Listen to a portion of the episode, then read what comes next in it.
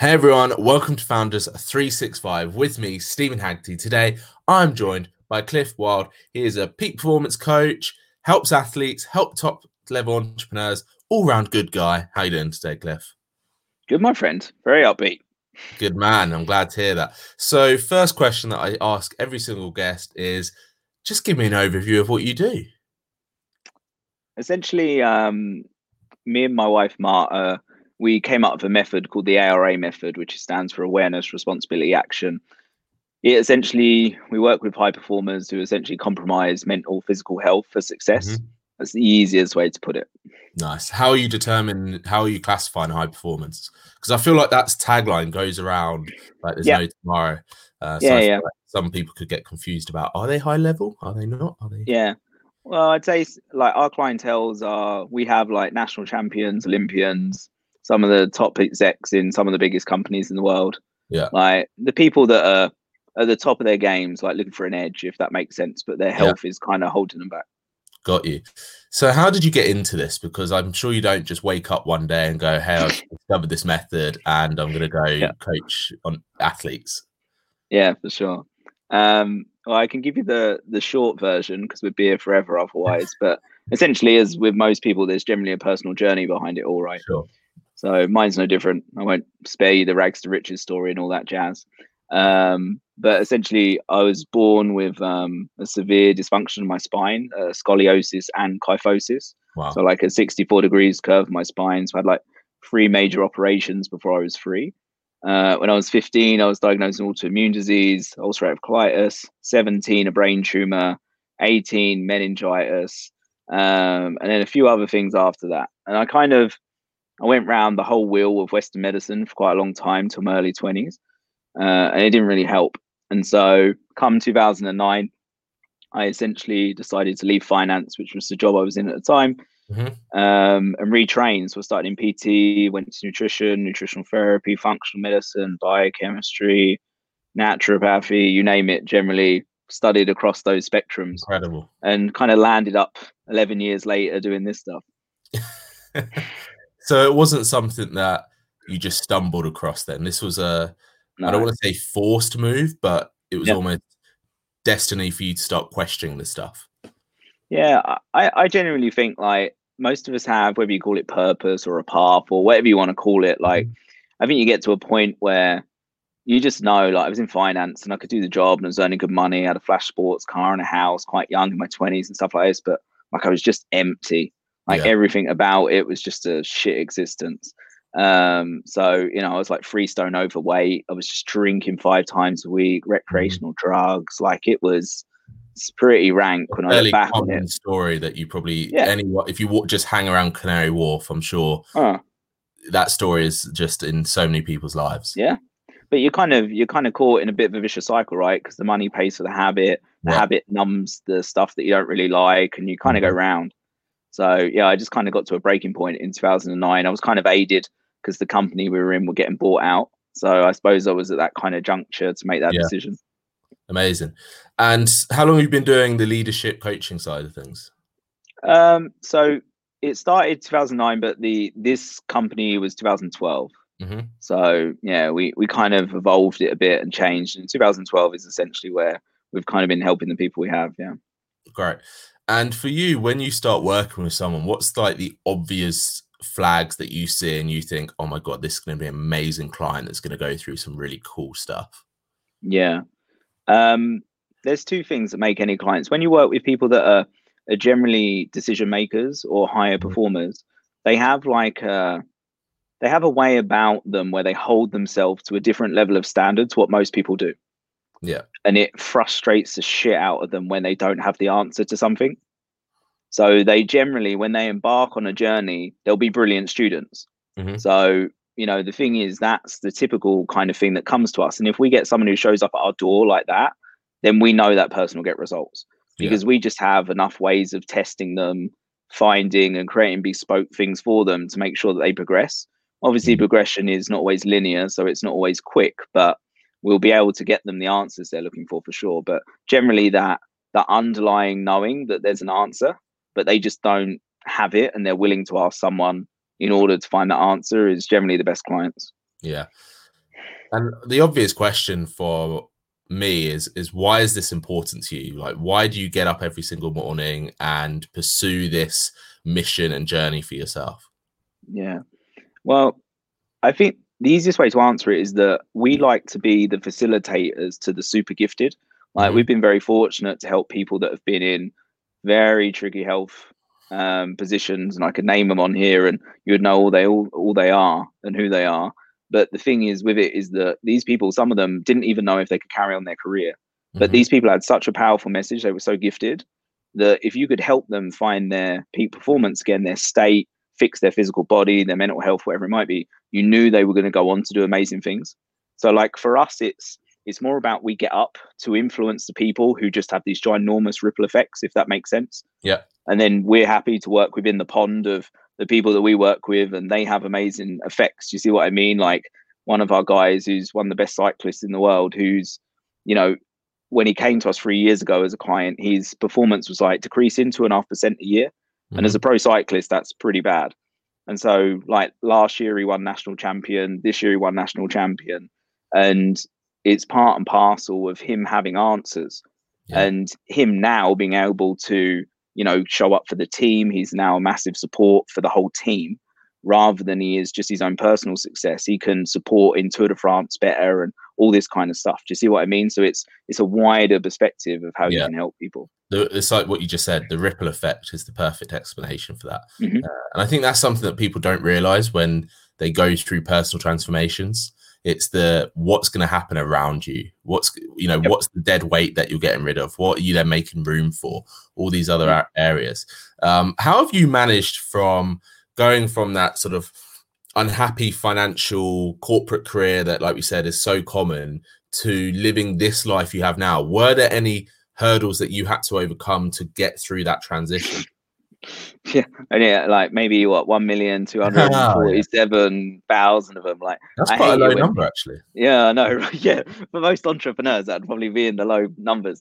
Um, I honestly like it, it does my head in when people paint these stories where it's just like, yeah, it was this linear thing and it yeah. was good.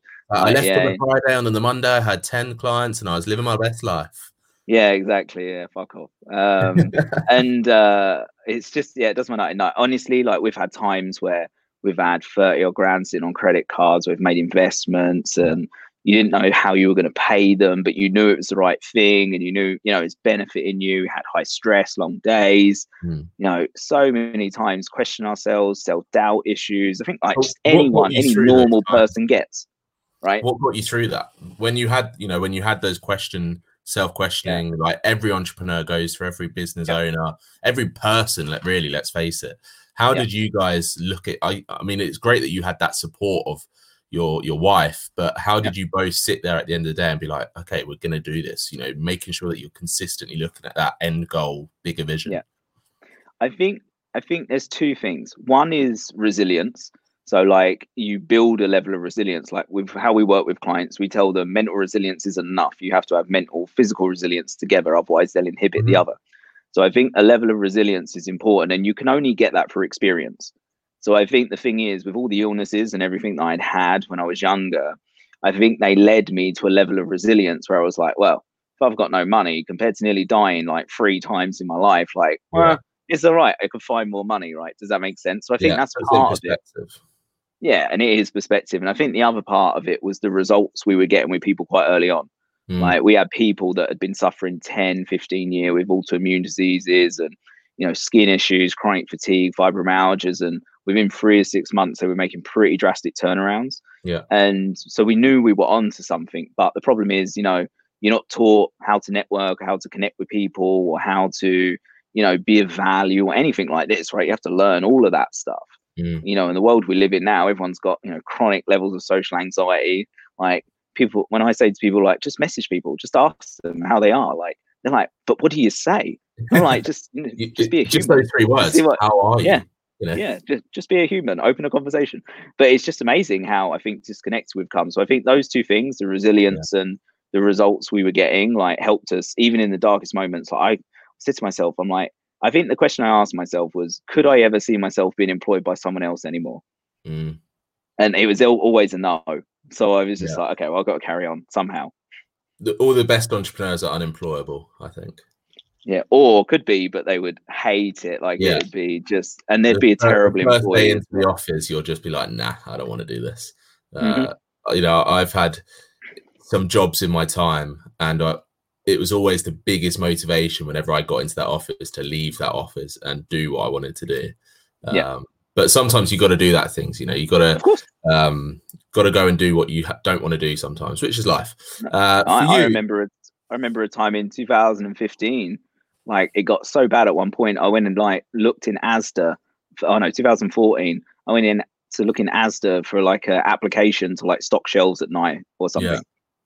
And I was just like, you know, Marta said to me, my wife, she was like, "What are you doing?" She was like, "There's nothing wrong with stacking shelves. Like, if we need No. the money, you do it." But she was like, "Are you just that deluded about how much you can't do for someone that you know that would be your choice?" Yeah. that was really, I suppose, a bit of a slap in the face. And I was like, "Yeah, actually, I'm probably getting this, putting my attention in the wrong areas. Makes sense it's a bit of imposter syndrome as well when you do that. for It's, sure. uh, Absolutely. like you said, nothing wrong with sh- stacking shelves, but is that eight pound, nine pound, ten pounds an hour going to solve what you're looking for?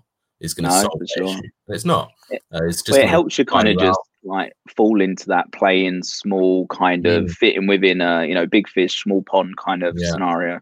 massively. Anyway, green wouldn't have suited you, so you know, good thing you turned around from Asda. Um, Let's talk about something that you you brushed upon there, but you know, the difference of anxiety nowadays compared to probably when you started 10 years ago you know facebook was i think just coming out or just come out 10 years ago i can't remember how old it is now Yeah, Uh, yeah. 2005 i think maybe uh, so there's so many things that weren't around 10 5 even 5 years ago uh, i'd probably say even like 3 years ago to be honest how have you seen that difference in people and the problems and anxiety issues that they're coming up and how they're dealing with things Yeah. Well, I suppose we have we have two levels of clients. So we have like more entry level clients where it's more education and we help Mhm. them understand the body, the mind, all this kind of stuff. So they they probably fall more in the reactive side of nature, if that makes sense, because they're still Yeah. on that real learning journey. And then on the other side of clientele is like our one-to-one guys. They've kind of learned that stuff as they go, but they're still they're very leveraged because of if they're a CEO or they've got a lot of weight on their shoulders, right? So Yeah. stress is stress is stress is stress, as I call it to people. So from a biological point of view, it's no different in the body. It affects people the same. Just our perception of it is different. But Yeah. what we're seeing nowadays is that um, you have a system called the dopamine reward system, right? Mhm. And so this is associated to pretty much every addiction known to man. So whether it's cocaine or whether it's sugar or whether it's nicotine or whether it's alcohol, all of these things can hit this dopamine reward system. And so I won't get too deep into neurotransmitters because it'll bore everyone to sleep. But essentially, we're kind of these dopamine junkies nowadays. We're Yeah. constantly looking to be alert and awake. But what people forget is dopamine is a, a stress neurotransmitter. So along with dopamine comes things like adrenaline and cortisol and stuff like this as well. The problem is with that is that if you push that pathway too hard with things like coffee or stimulants, you'll starve yourself of serotonin. And serotonin is the neurotransmitter that will make you feel content. Mhm. So that's why you see very few uh, entrepreneurs or high performers that are content because Right. they're constantly going to the edge and trying to find their edge. And so for me, like the most important part of it is making them understand that that is a cycle yeah and that it's a cyclical thing. So, you know, you know, Facebook have whole sections to try and get your attention, right? To make you keep scrolling. And so the thing is with it, we know there was a study done on Facebook and it showed basically the more you logged into the app, the more anxious you would be. yeah So the thing is with it, that's good for them because anxious people will buy stuff because they're in fear, because Mhm. they're emotionally buying, right? So the thing is with it, it's perfect for them. But I think what people need to understand is that nowadays you're exposed to so many things that are trying to hijack your attention. It's very difficult to stay focused. And how many people struggle with focus, right? Yeah, it's, it's so common. Uh, Yeah. question in terms of like the Facebook, right? Because you see so many people worried about Facebook, and and I think any level, you know, the top top level people are probably staying away from it. The entry level people are probably trying to use it in a better way. But Mhm.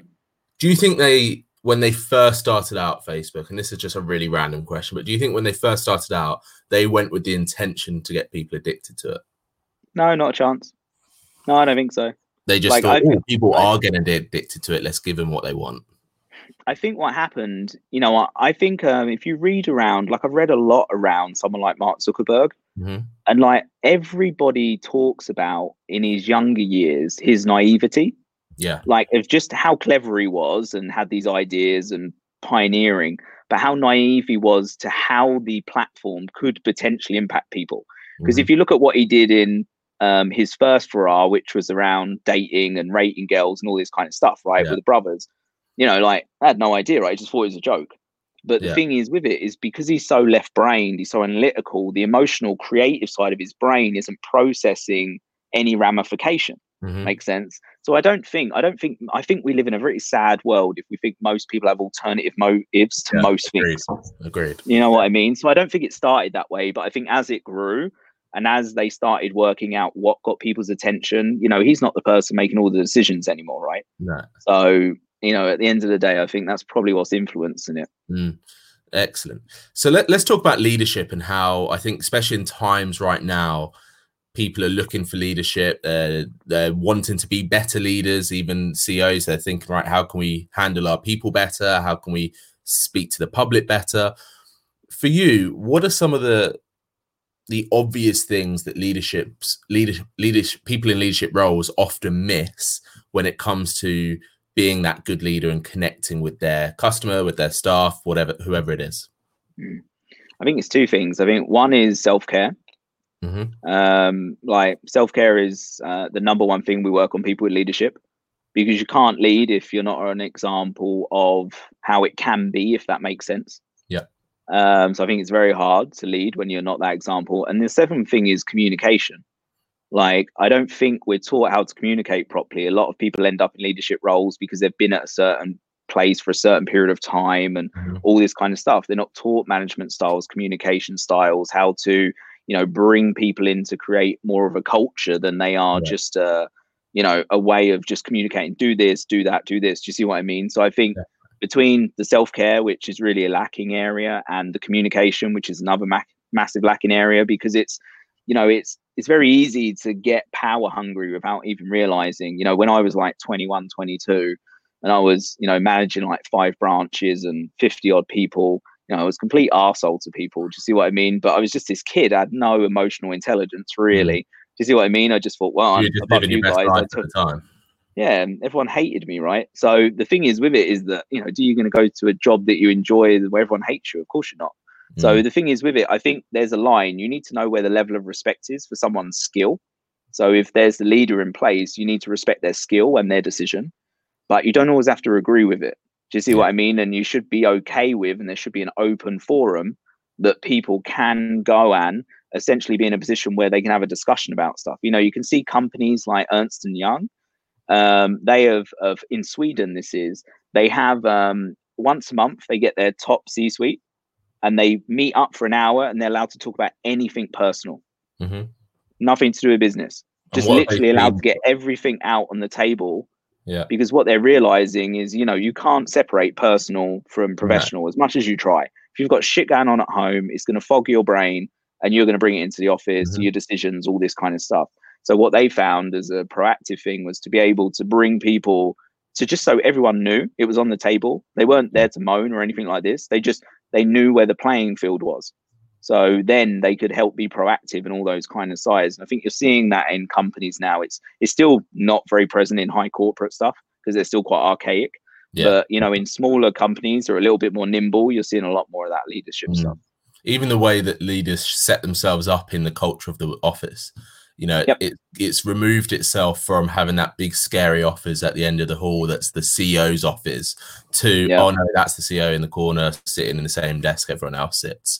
Uh, it makes huge differences, and I think I've said it a couple of times on the podcast so far, but I think the change is really actually coming from the low level side of people because then they're Yep. knowing what they want to work in, the environment that they want to work in. So the leaders have to reflect those needs and desires.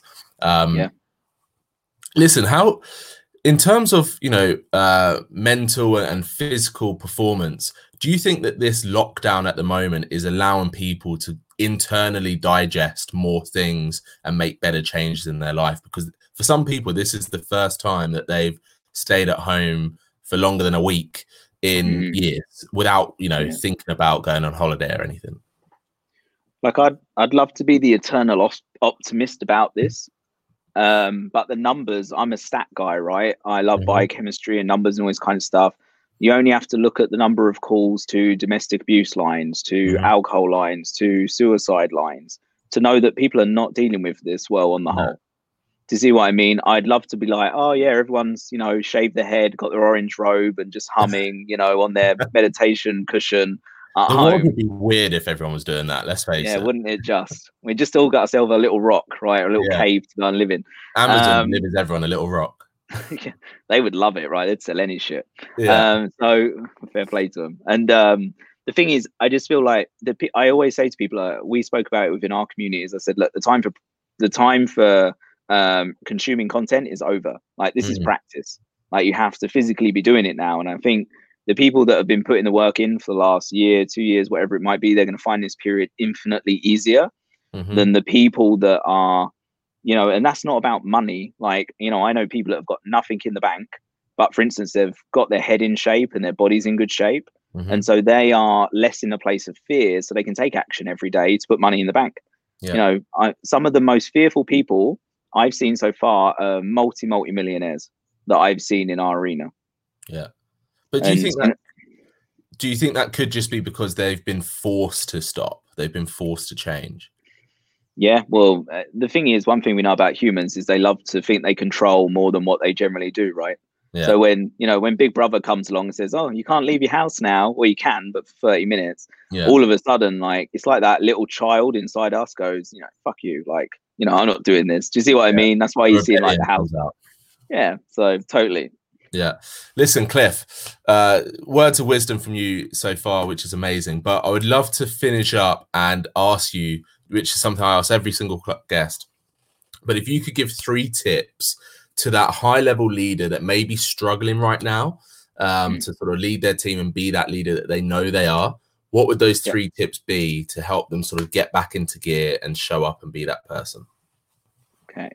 So first one, which seems uh, not so potent, but it really works well, is that I would do an anxieties list with everybody.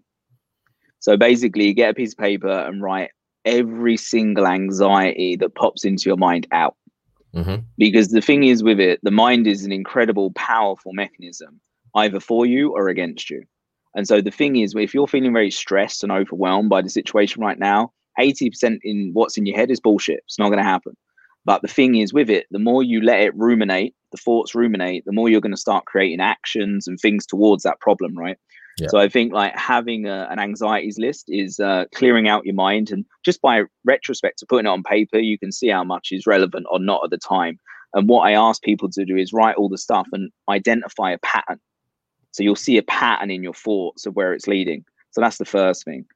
Um, the second thing would be to have a plan in some way, like the way we do it with our guys. You know, is to have a seven day, a 30 day, a 90 day plan. And we don't go any further than that with most people because they're pretty shit with plans longer than that because things change pretty quickly in the world. Mhm. Like, you know, if this was in your year plan, then wow, you'd have been a miracle, right?